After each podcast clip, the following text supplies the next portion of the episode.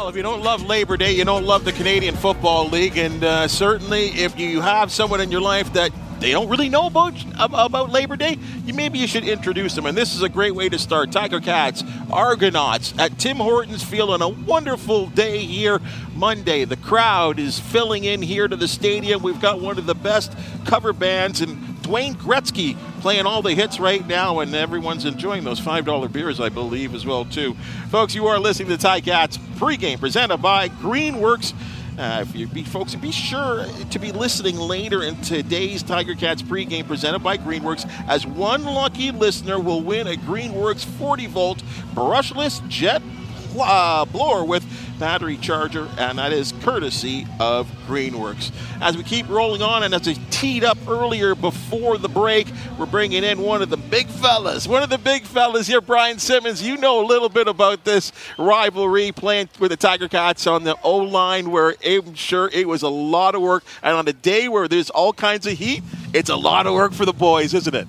Oh, yes, it is. Uh, in football, we often say there's certain games where it's lineman weather this is not lineman weather right here. but uh, anyways, I know these guys will be ready to compete. I mean, there's no game bigger than this. Like outside of the Grey Cup, this is probably the biggest game the Hamilton could have, or the Toronto Argonauts could have. What what what positions do you think would enjoy this type of heat? Maybe a kicker. you know, a kicker or a punter, and they don't have to cover. I would say those would be the two people who probably enjoy this kind of weather.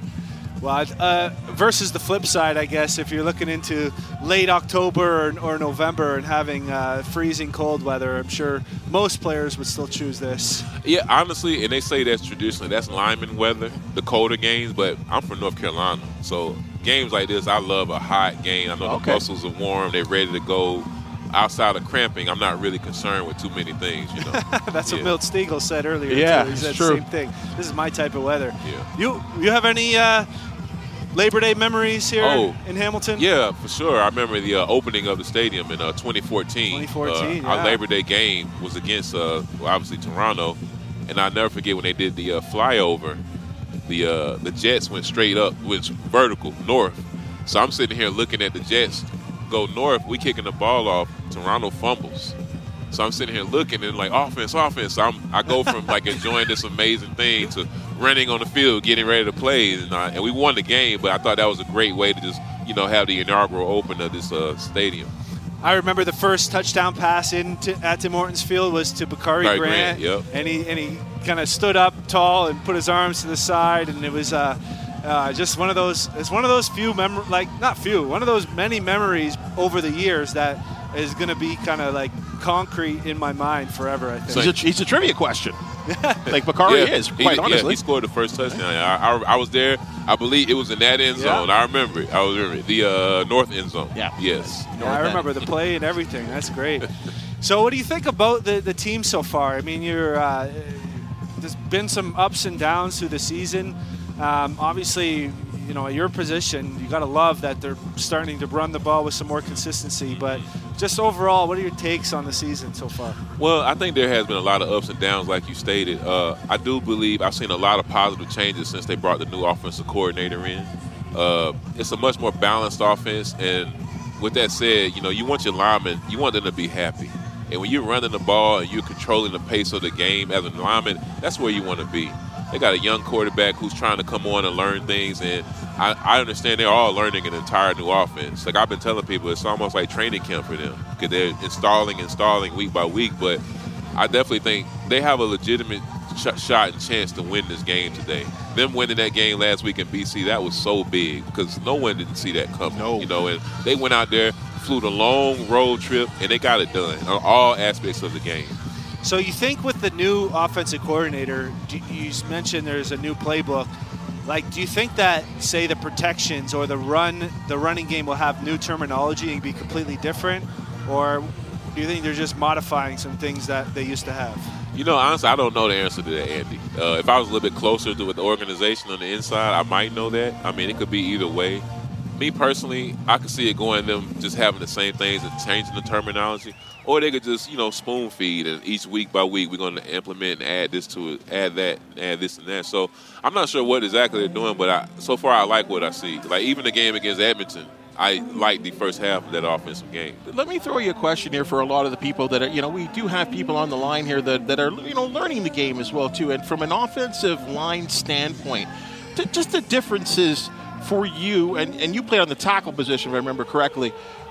Run blocking as opposed to pass blocking. What's easier? What's more difficult? What do you have to focus on? Well, in this league, I will say run blocking is easy because nine times out of ten, we're usually bigger than the guy we're blocking. I feel like for an offensive lineman, you need that in this game because obviously it's a CFL. Passing is very dominant in this league, and we all understand that. But I just think when you pass, pass, pass, pass, pass, and then it's like, oh, fourth quarter, we need uh, to get two yards of gaining.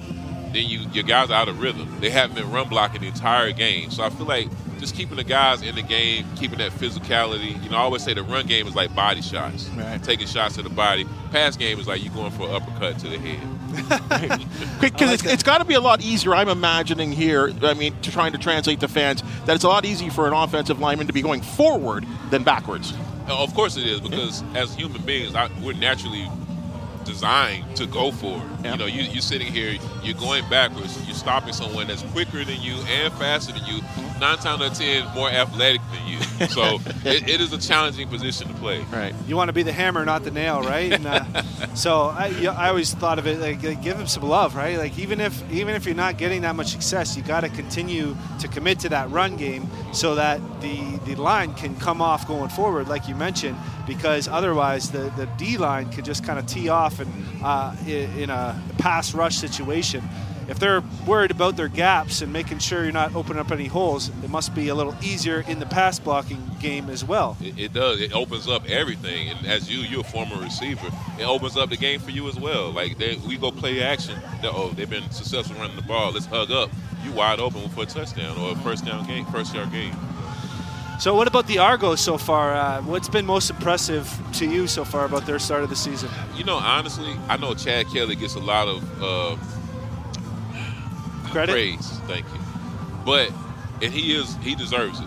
But I think the run game is the key to slowing them down. That running back, man. I mean, he Ouellette. Yes, and I'm sitting here say, is he the fastest guy in the league? No, but you know what his greatest gift to me is as a former offensive lineman? He sets up his linemen to be right.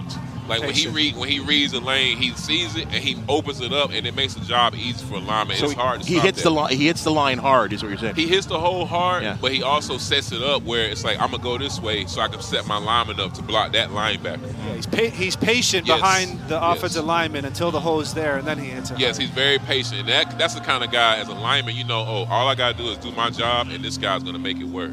And in some ways, he's almost the same size as a lineman. He's a beast. yeah, he's a he really fella. is.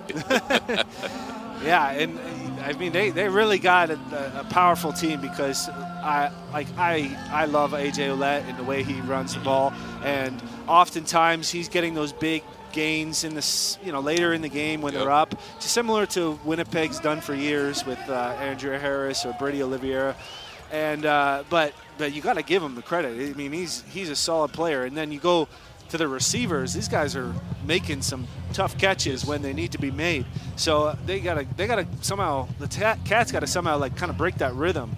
And um, so how do you stop the run without exposing yourself to those big receivers? Honestly, you got to put Toronto in second and long situations. When they run that ball, don't let them get more than two yards. And then with that said, in the second down situations, ideally you want your front your front four to get pressure without any help. You know that way you got secondary, everyone's covered and stuff. Now it's easier said to do this. It's easier said than done. You know what I'm saying? But I definitely think it could be done, and I expect a competitive game today.